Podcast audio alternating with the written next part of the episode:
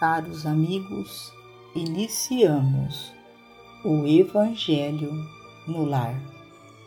Numa súplica sincera, rogamos ao Mestre Jesus, a Maria de Nazaré, nossa mãe amorada, e aos emissários de luz, trabalhadores da vitória do bem, que possam vir em nosso auxílio e que estejamos nós receptivos a estas energias curadoras e transformadoras que chegam a cada um de nós neste momento tão oportuno em que nos conectamos ao Criador para vibrarmos e orarmos pela vitória do bem.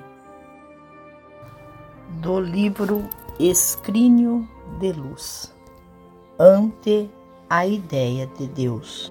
Observa a grandeza incomensurável da criação e não pretendas ultrapassar o futuro no ousado tentame de traduzir o conceito de Deus na estreita palavra humana.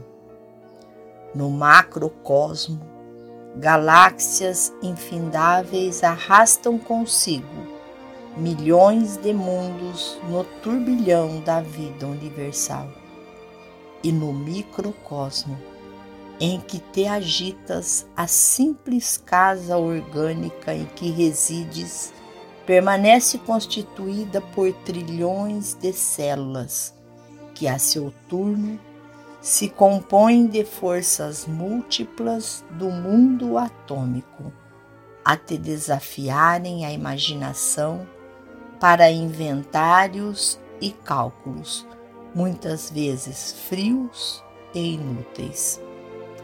Não seria justo pedir a gota d'água uma definição do oceano.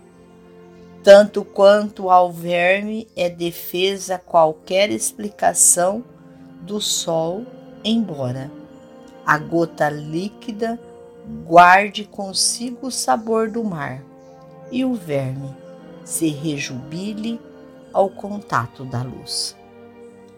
Resignemo-nos à humildade da nossa atual condição no campo da vida e respeitando a ciência que procura avançar através de afirmações provisórias na direção da eterna sabedoria, ofereçamos a Deus, no culto incessante de nosso amor, o coração em forma de auxílio incansável aos semelhantes, a única fórmula digna pela qual nos compete, por enquanto, o dever de buscá-lo e exprimi-lo.